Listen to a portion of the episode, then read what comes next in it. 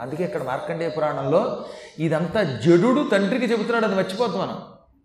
జడుడు వాళ్ళ నాన్నగారిని దత్తాత్రేయుడిని ఆశ్రయించు అంటే అప్పుడు ఆయన దత్తాత్రేయుడి చరిత్రకి ఇదంతా చెప్పుకొచ్చి ఇదంతా మళ్ళీ ధర్మపక్షులు జైమినికి చెబుతున్నాయి. అది మనం మర్చిపోకూడదు. అపూర్వమైన ఈ ఘట్టం జైమిని మహర్షికి ధర్మపక్షులు చెబుతున్నాయి. జడుడు తన తండ్రికి చెప్పాడు చెప్పి తండ్రి ఇప్పుడు అర్థమైందా? గురువుల్ని పట్టుకోవడమే కాదు గురుభక్తి చివరిదాకా నిలబెట్టుకోవాలి. గురువు దగ్గర ఉన్నవాడు అనుక్షణం పరీక్షతో జీవించాలి. గురువు దగ్గర అనవసర ప్రసంగం చేయకూడదు. అందుకే గురువు ఏదైనా చెబితే నేను ఇలాగే చేస్తాను ఇలాంటి మాటలు రెండో మాట మాట్లాడుతున్నాడు ఆయన చెప్పినట్టు చేస్తే తరిస్తాం. లేదంటే ఇదిగో ఇలాగే దుర్భర జీవితంతో జీవితాన్నే తరింపజేసుకుంటాం. అయితేనే చిట్ట చివరి క్షణాల్లో మాత్రం గురుధ్యానం చేయటం వల్ల అయితేనే ఆయన చేతిలో మరణించటం వల్ల అయితేనే కార్తవీర్యార్జునుడు ముక్తి పొందాడు. అటువంటి కార్తవీర్యార్జునుడి యొక్క చరిత్రని ఆదర్శంగా తీసుకుని బ్రతికిన ఒక మహానుభావుడు అడిదంతా ఇదంతా వరుసగా ఒకదాని తర్వాత ఒకటి అనమాట చెప్పాడుగా అలర్కుడు చరిత్ర మనం ముఖ్యంగా చెప్పుకోవలసింది. దత్తాత్రేయుడు అలర్కున ఉత్తమమగునట్టి ఆత్మయోగము చెప్పెన్ చిత్తం బలరగదా అని నుదాత్త గుణ నీకు చెప్పెదన్ మీరు తెలియన్ అని చెడుడు మొదట్లో చెప్పాడు.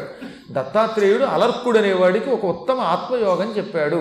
ఆ ఆత్మయోగం తెలుసుకుంటే నువ్వు తరిస్తావనగానే ఆ అలర్కుడెవడు? అసలు దత్తాత్రేయుడి చరిత్ర ఏమిటి? అని అడిగితే ఈ ముందు దత్త చరిత్ర చెప్పి ఇప్పుడు అలర్క చరిత్ర చెప్పడం మొదలుపెట్టాడు. పూర్వకాలంలో ఒక మహారాజు ఉన్నాడు. ఆయనకి శత్రుజిత్ అని పేరు. శత్రువులందరినీ జయించాడు ఆయన. ఆయన చాలా పవిత్ర మార్గంలో ధర్మ మార్గంలో రాజ్యపాలన చేశాడు. ప్రతి సంవత్సరం ఒక యజ్ఞం చేసేవాడు ఆయన ఒక అపూర్వ యజ్ఞం. నవాహ దీక్షతో ప్రతి సంవత్సరం శత్రుజిత్ అనే రాజు ఒక యజ్ఞం చేస్తే ఆ యజ్ఞంలో సోమపానం చేయడానికి ఇంద్రుడు దిగొచ్చేవాట. చివరిని యజ్ఞం అయ్యాక సోమరసం అని ఒక రసం ఉంటుంది. ఆ రసాన్ని దేవతలకు ఇస్తారు. దేవతలు తాగిన తర్వాత ఆ మిగిలిన ప్రసాదాన్ని యజ్ఞం చేసిన వాళ్ళు తాగుతారు. అలా తాగినటువంటి ఋత్విక్కుల్ని సోమయాజులు అంటారు. సోమపానం చేసినవాడు సోమయాజు అంటే. ఈ మహారాజు చేసిన యజ్ఞంలో సోమరసం తాగి తాగి ఇంద్రుడికి వెగటొచ్చేసింది చివరికి. బాబాబు ఇక చాలురా బాబు అన్నట్ట. ఇంద్రుడికి కూడా ఎక్కి దుక్కి అయిపోయేలాగా వెక్కసం పుట్టేలాగా యజ్ఞం చేసిన మహాత్ముడు ఆయన. సాధారణంగా దేవతలు ఎంత సోమరసం తాగినా ఇంకా ఇంకా కోరుకుంటారు. అటువంటిది ఇంద్రుడిని కూడా సంతృప్తి పెట్టేశాడు ఆయన. ఇంద్రుడు ఆయన్ని మెచ్చుకున్నాడు. ఆయన పేరే శత్రుజిత్తు. శత్రువుల్ని జయించినవాడు ఏదో భూలోకంలో ఉన్న బయటకు కనబడే శత్రువుల్ని కాదు లోపలున్న కామక్రోధ లోభమోహ మాత్సర్యాలను జయించిన మహారాజు ఆయన. ఆ శత్రుజిత్తు చేసేటటువంటి పనులకి ధర్మ కార్యములకి సద్గుణములకు నారదాదులు కూడా ప్రశంసించారు. ఆ మహారాజు గారికి ఒక్కడే కొడుకు. ఆ కొడుక్కి ఋతధ్వజుడు అని పేరు పెట్టారు. ఋతము అంటే సరి మార్గము. వేద మార్గంలో నడుచుకుంటాడు ఆయన. వేద మార్గమే ఆయన జెండా. అందుకని ఋతధ్వజుడు అంటే సన్మార్గములు నడుచుకునేవాడు అని అర్థం అనమాట మీ జెండా ఏమై ఉండాలి? అంటే సన్మార్గం అయి ఉండాలి. అందుకే ఆయన జెండా మీద వేద మార్గమే రక్షిస్తుంది అని ఒక చిహ్నం పెట్టుకుంటాట అందుకని ఋతధ్వజుడు అన్నారు. ఆయన చాలా గొప్పవాడు. లావణ్యాసి సమానుడు ధీ విభవామర గురుండు. ఈ శత్రుజిత్తు కొడుకు ఋతధ్వజుడనేవాడు అందంలో అశ్విని దేవతల్ని మించినవాడు. లావణ్యమునందు సౌకుమార్యమునందు సౌందర్యమునందు అశ్వి సమానుడు. అశ్విని దేవతలతో సమానుడు. ధీ విభవ అమరగురుడు. అమరగురుడు అంటే బృహస్పతి. తెలివితేటల్లో బృహస్పతితో సమానుడు ఆయన దీపిత భుజ శౌర్యావష్టంభ సురేంద్రుడు. ఇంకా భుజ పరాక్రమంలో ఇంద్రుడితో సమానుడు. ఇంద్రుడితో ఎందుకు పోలుస్తారు తెలుసా? ఇంద్రుడు నిజంగా అందరిలోకి చాలా గొప్ప పరాక్రమవంతుడు. ఎక్కడో కొంతమంది రాక్షసుల్ని జయించలేకపోతే అది పక్కన పెట్టండి. రాముణ్ణే ఇంద్రుడితో పోల్చారు కదండి. హనుమంతుడు ఏమన్నాడు? సీతాదేవి దగ్గరికి వెళ్ళాక సీత రాముడు ఎటువంటి వాడు? రాముడి గుణాలు వర్ణించు అంటే పురంధర సమో బలే అంటాడు ఆయన. హనుమంతుడు సీతాదేవితో రాముడి గురించి చెబుతూ పురంధర సమో బలే బలమునందు పురంధర సమహ ఇంద్రుడితో సమానుడు అన్నాడు రాముడిని ఇంద్రుడితో పోల్చేటటువంటి అంటే ఇంద్రుడు ఎంత గొప్పడో ఆలోచించండి. ఇంద్రుడేం సామాజిక కష్టం ఎంత శక్తి లేకపోతే ఇంద్రుడు అవుతాడు? ఒక మహాశక్తి లేకపోతే ఆ స్థాయికి ఏం వెళ్ళరు వాళ్ళు. ఈయన కూడా పరాక్రమంలో ఇంద్రుడు. శ్రీ విలసితమూర్తి. ఇంకా సంపదలకి లెక్క లేదు. ఆయన దగ్గర ఉన్న సంపద ఆనాడు ఎవరి దగ్గర లేదు. ఈ శత్రుజిత్తు అనే మహారాజు కుమారుడు ఋతధ్వజుడు అంతటి గొప్పవాడు. సంపద ఉంది పాండిత్యం ఉంది కవిత్వం ఉంది తెలివితేటలు ఉన్నాయి మహాసౌందర్యం ఉన్నది. ఇంకా లేనిదేముంది ఆయన దగ్గర లేనిది లేదు. ఆయన దగ్గర ఏమి లేదా అని వెతకడానికి ప్రయత్నించి ప్రయత్నించి దేవతలు విసిగిపోయి ఇక ఈయన దగ్గర ఏమీ కొరత కనపడటం లేదు. ఎక్కడో ఒక చోట ఎవడో ఒకటి దగ్గర ఎంతో కొంత కొరత ఉంటుంది.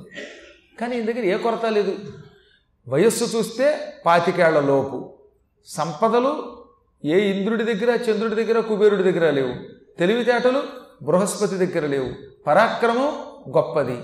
తల్లిదండ్రుల మీద భక్తి కలిగిన వాడు సాధారణంగా తెలివితేటలు కొంతవరకు ఉంటే ఈయనకి అరవై నాలుగు కళలు వచ్చు పద్యాలు రాస్తాడు గద్యం రాస్తాడు అందంగా వాయిద్యాలు వాయిస్తాడు పాటలు పాడతాడు. ఆయన పాడితే రాళ్ళు కరుగుతాయి. ఇటువంటి మహానుభావుడు ఆయన. ఆయన ఇంచుమించు పాతికేళ్ళ వయస్సులో ఎవ్వరితో సంబంధం లేకుండా రాజ్య పరిపాలన పట్టించుకోకుండా కొన్ని కారణముల వల్ల రాజ్య పరిపాలన పట్టించుకోకుండా తల్లిదండ్రుల మీద వదిలేసి తనతో సమానమైనటువంటి మంచి లక్షణములు కలిగిన కుర్రాళ్ళని వెంటబెట్టుకొని హాయిగా తిరిగేవాడు. ఈయన లాంటి వాళ్ళు ఈయనంత గొప్పవాడు కాకపోయినా ఈయన లాంటి మంచి గుణములు కలిగిన వాడు కొందరున్నారు. అటువంటి పిల్లల్ని వెంట పెట్టుకుని ఉద్యానవనాల్లో కాసేపు భవనంలో కొంతసేపు ఉండేవాడు. ఒక్కొక్కప్పుడు వాళ్ళతో కలిసి సంగీతం వాయించుకుంటూ గడిపేవాడు. ఒక్కొక్కప్పుడు కవిత్వం చెప్పుకుంటూ ఉండేవాడు. ఒక్కొక్కప్పుడు అవధానాలు చేస్తూ ఉండేవాడు. ఆయన కూడా సహస్రవధాని త్రిభాష మహాసహస్రవధాని. ఇంకా ఒక్కొక్కప్పుడు ఏం చేసేవాడు? సరదాగా జలక్రీడలు ఆడేవాడు. ఆపై ఇంకొక్కొక్కప్పుడు దాన ధర్మాలు చేసేవాడు యజ్ఞములు చేసేవాడు ఖడ్గం యుద్ధం నేర్చుకునేవాడు ఖడ్గ యుద్ధ నైపుణ్యం చూపించేవాడు. తక్కిన పిల్లలకి కత్తి యుద్ధంలో ఉన్న మెలకువలు నేర్పేవాడు గుర్రం ఎలా నడపాలో నేర్పేవాడు రథం ఎలా తోలాలో నేర్పేవాడు. ఇలా అనేక విధములైన విద్యలతో సాటి పిల్లలతో సుఖంగా గడుపుతున్నాడు. ఒక్కనాడు కూడా అంతఃపురానికి రాజాంతఃపురానికి వెళ్ళేవాడు కాదు రాజధానిలోకి వెళ్ళేవాడు కాదు సింహాసనం మీద ఆసక్తి లేదు. ఇలా జీవితం శుభ్రంగా గడుపుతూ ఉంటే ఒకనాడు ఓ తమాషా జరిగింది. ఆ రాజుగారికి పెద్ద ఉద్యానవనం ఉంది. మంచి పెద్ద తోట.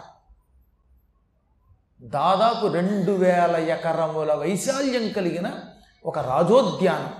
ఆ ఉద్యానవనంలో తోట మధ్యలో ఒక పెద్ద చంద్రకాంత శిల వేదిక ఉన్నది. చంద్రకాంత శిలలు పరవపడిన ఒక వేదిక.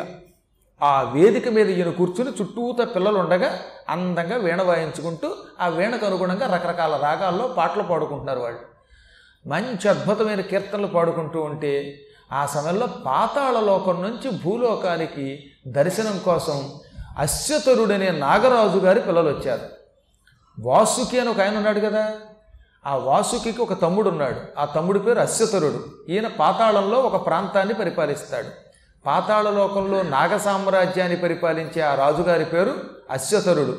ఆదిశేషుడికి వాసుకి తమ్ముడు ఆయన ఆ అశ్వతరుడికి ఇద్దరు కొడుకులు ఉన్నారు ఆ ఇద్దరు కొడుకులు అరవై నాలుగు విద్యల్లో ఆరితేరిన వాళ్ళు మహాపండితులు. సహజంగా నాగులు గనక కామరూపులు అంటే ఏ రూపం కావాలంటే ఆ రూపం ధరిస్తారు వాళ్ళు. అలాంటి కామరూపులైన వాళ్ళు భూలోకం గొప్పతనం విని భూలోకం చాలా బాగుంటుందట ఆ భూలోకంలో ఏమేమి ఉన్నాయో చూద్దామని ఒక రోజున పాతాళం నుంచి బయటకు వచ్చారు. రావడం రావడం ఈ రాజకుమారుడున్న ఉద్యానవనంలోకి వచ్చారు.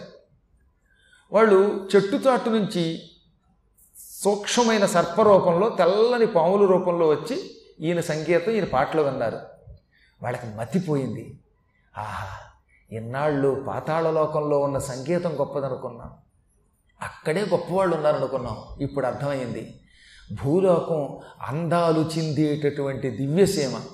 ఇక్కడ ఉన్నటువంటి మహానుభావులు పాతాళంలో కూడా లేరు. ఈ కుర్రవాడి రూపం ఎంత బాగున్నది? కంఠం ఎంత బాగుంది? ఇతని ప్రవర్తన ఎంత బాగున్నది? ఇతడు వాద్యం వాయిస్తూ ఉంటే ఏ నారదుడో తుంగురుడో లేక మరి ఎవడో గంధర్వుడో వచ్చి వాయిస్తున్నట్టుగా ఉంది. ఈతడితో స్నేహం చేయాలనుకుని వెంటనే వాళ్ళు అచ్చం ఆయన లాంటి రూపము ఆయన లాంటి వయస్సు కలిగిన మానవులుగా మారిపోయారు కామరూపులు గనక. ఈ విధంగా వాళ్ళు ఏం చేశారు? ఆయన దగ్గర చేరారు. తరుణులు రూపవంతులు సుదర్శనులు అశ్యతరాత్మజన్ములు ఆ నరపతి పుత్రుతో విహరణం వనరించు కుతూహలం బునన్ ధరణి సురాకృతుల్ వెలయ తాల్చి ఫణీంద్ర కుమారులేగు తెల్చిరువురు యుద్ధ తేజులు విశిష్ట జనస్తవనీయవర్తనులు వాళ్ళు సామాన్యులు కాదు. పూజ్యులు. పాండిత్యం కలిగిన వాళ్ళు. అరవై నాలుగు కళలు కలిగిన వాళ్ళు. ప్రపంచంలో అందరూ వాళ్ళని పొగుడుతారు. అంటే అటువంటి ప్రవర్తన కలిగిన వాళ్ళు. పాములకుండే కోపం లాంటివి లేవు. ఉపకారం తప్ప అపకారం ఎరగని వాళ్ళు. అటువంటి ఆ ఫణేంద్ర కుమారులు బ్రాహ్మణ వేషాలు ధరించి అచ్చం అతని వయస్సు వంటి వయస్సు ఉన్నటువంటి వాళ్ళుగా మారి అందంగా మారి దూరం నుంచి ఆయన దగ్గరకు వచ్చి స్వస్తి అని వేదమంత్రాలు చదివారు. ఇతడు ఈ రాజపుత్రుడు సమస్త వేదాలు చదువుకున్నవాడు మంత్రశాస్త్రంలో ఆరితేరినవాడు కదా.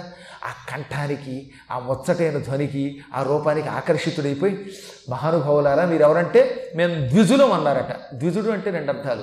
అయితే బ్రాహ్మణుడు ఒక అర్థం ద్వి జహ రెండు జన్మలు ఎత్తినవాడు. పాముల్ని ద్విజులు అంటారు. ఎందుకని? ముందు గుడ్లుగా పడతాయి కదా.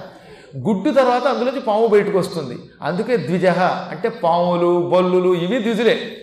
పక్షులు కూడా ద్విజులే. ఎందుకని? పక్షులు కూడా గుడ్లుగా పడతాయి తర్వాత మళ్ళీ రెండో జన్మెత్తుతాయి కనుక. అందుకని ద్విజ శబ్దమునకు పుట్టిన తర్వాత ఉపనయనము చేసుకున్న కారణం చేత విప్రుడని అర్థం. లేదా పక్షి లేదా పాము ఇవన్నీ కూడా ద్విజులే. అందుకే వాళ్ళు చాలా టెక్నిక్గా మీరు ఎవరనగానే మేము ద్విజులు అనగానే మీ పేర్లు ఏమిటంటే వాళ్ళిద్దరూ చెప్పారట. ఒక ఆయన సుదర్శనుడు మరొక ఆయన పేరు అస్యజుడు మేమిద్దరం కూడా ఎక్కడి నుంచో తీర్థయాత్రలు చేస్తూ ఇక్కడికి వచ్చాం. మేము ద్విజులం. నీతో స్నేహం చేయాలనుకున్నాం. నీ కంఠం నీ రూపం నీ ప్రవర్తన నీ స్నేహితులతో నువ్వు మాట్లాడుతున్న మాటలు ఇవి చాలాసేపటి నుంచి చూసాం ఈ ఉద్యానవనంలోకి వచ్చి. అనగా నేను తెల్లబోయి ఈ ఉద్యానవనం చుట్టూ పెద్ద కాపలా ఉంటుందే? ఎంతమంది కాపలా వాళ్ళని తప్పించుకొని మీరు లోపలికి ఎలా వచ్చారని కొంచెం అనుమానంగా అడిగాడు. అడిగితే వాళ్ళు అన్నారు మేము ద్విజులం మహామహిమ కలిగిన వాళ్ళం. ఎక్కడికైనా వెళ్ళగలం. మాకు ఆకాశ గమనం ఉన్నది మరో గమనం ఉన్నది. మా మహిమ వల్ల ఎక్కడికైనా వెళ్తాం. ఈ కాపలా వాళ్ళు మాకు లెక్క. మహాత్మ మేము చాలా కాలం నుంచి సత్సాంగత్యం చేయాలనుకుంటున్నాం. సత్సాంగత్యం చేద్దామని ఎన్ని లోకాలకు వెళ్ళినా సత్సాంగత్యం దొరకట్ల. మాకు నచ్చిన సాధువులు దొరకట్ల. సత్పురుషులు దొరకట్ల. దొరక్క దొరక్క సత్పురుషుడు నువ్వు దొరికావు. నీతో స్నేహం చేయాలనుకుంటున్నాం. మేము పగటిపూట మాత్రమే భూలోకంలో ఉండి ఆ తర్వాత తీర్థయాత్రలకు వెళ్ళిపోయే నియమం కలిగిన వాళ్ళం. రాత్రికి వేరే చోటకు పోతాం. ఎందుకంటే రాత్రి అయితే వీళ్ళకి రూపాలు వచ్చేస్తాయి. ఈ పాములకున్న భయం ఏమిటంటే కామరూపం ధరించిన చీకటి పడగానే టక్కన పడగలు వస్తాయట. పడగలు వస్తే వీడితో పెద్ద గొడవ వస్తుంది. అందుకని వాళ్ళు ఏమన్నారు ఏమో పాములు అంటే నమ్మపోవచ్చు కదా మానవ మాత్రులు. ఎందువల్ల? అందువల్ల మేము సూర్యోదయం దాటాక వస్తాం. సూర్యాస్తమయానికి కొంచెం ముందు మా దారిని మేము వెళ్ళిపోతాం. మేము ఎవరం ఎక్కడి నుంచి వచ్చామని అడగకుండా మాతో స్నేహం చేయకూడదా? మేము ఎప్పుడూ అసభ్యంగా ప్రవర్తించం. వేదములు పురాణములు ఉపనిషత్తులు కత్తి యుద్ధాలు ధనుర్విద్య ఈతల పోటీలు అశ్వారోహణాలు గజారోహణాలు మల్ల యుద్ధాలు ఇలాంటి అరవై నాలుగు విద్యల్లో మాత్రమే నీతో సరదాగా క్రీడిస్తాం. నీకు నేర్పుతాం మాకు కుదిరితే లేదా నేర్చుకుంటాం. రెండూ చేస్తాం.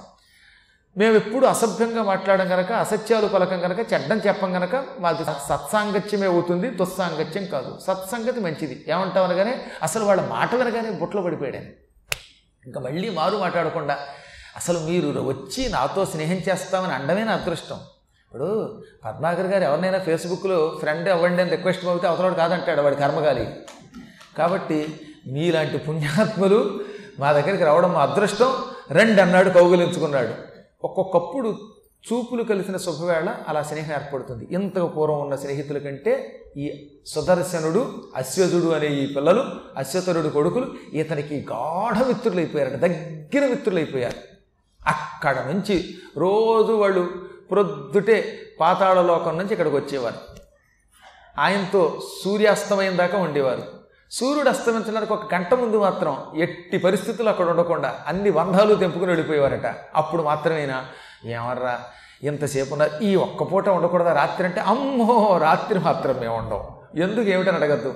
మా నాన్నగారికి బెంగ ఎక్కువ. రాత్రిపూట మమ్మల్ని చూడకపోతే ఆయన ఉండలేడు. పైగా మేము వచ్చేటప్పుడు మాతో కొన్ని మందులు తెచ్చుకోవడం మర్చిపోయాం. ఈ మందులు లేకపోతే కష్టం అంటే అప్పటికి ఈయన అన్నాడు ఆ మందులు నేను తెచ్చి పెడతాను అన్నట్టు. అబ్బెబ్బెబ్బే ఆ మందు వేరు. ఏమిటి ఆ మందు? రాత్రిపూట పాములకి కొన్ని ఉపాసనలు ఉంటాయి. అందుకని మన మందులు అంటే వేరు. ఇక్కడికి వచ్చేవాళ్ళు షుగర్ పేషెంట్లు వగర పేషెంట్లు కనుక వాళ్ళ మందులు. వాళ్ళు ఏమన్నారు? రాత్రిపూట పాములు చేసే కొన్ని ఉపాసనలు ఉంటాయిలండి. ఆ ఉపాసన చేయకపోతే పాములకి కామరూప విద్య ఉండదు. అందుకని మేము కొన్ని మందులు మేము సేకరించాలి. మేము ఉండం అని మెత్తగా చెప్పి అతను ఒప్పించి వెళ్ళిపోయేవారు. వాళ్ళు వెళ్ళిపోతుంటే ఈయన దీనంగా మళ్ళీ ఎప్పుడు వస్తారో అని ఎదురు చూసేవట. రాత్రిపూట సరిగ్గా నిద్ర పట్టేది కాదు ఆయనకి. ఈ మిత్రులు వచ్చేదాకా ఆయనకి మనస్సు మనస్సులో ఉండేది కాదు. వాళ్ళతో ఉండడం వల్ల కావ్యాలతో పురాణాలతో వేదములతో చర్చ ఒక్కొక్కప్పుడు. ఒక్కొక్కప్పుడు ఈతలాడేవారు ఒక్కొక్కప్పుడు అశ్వారోహణలు చేసేవారు గజారోహణలు చేసేవారు. ఇలాంటి విద్యలతో తిరిగే వాళ్ళకి ఆనందమే కదటండి. పనికి మాలిన కాలక్షేపం చేసేవాళ్ళకి తగాదాలు వస్తాయి. మంచి పనులు చేసేవాళ్ళకి ఒకే రకమైన బుద్ధి కలిగిన వాళ్ళకి అంతకంతకీ స్నేహం పెరిగిపోయింది. గాఢమైన బంధం ఏర్పడిపోయింది. ఒకళ్ళని విడిచి ఒకళ్ళు ఉండలేకపోయేవారు.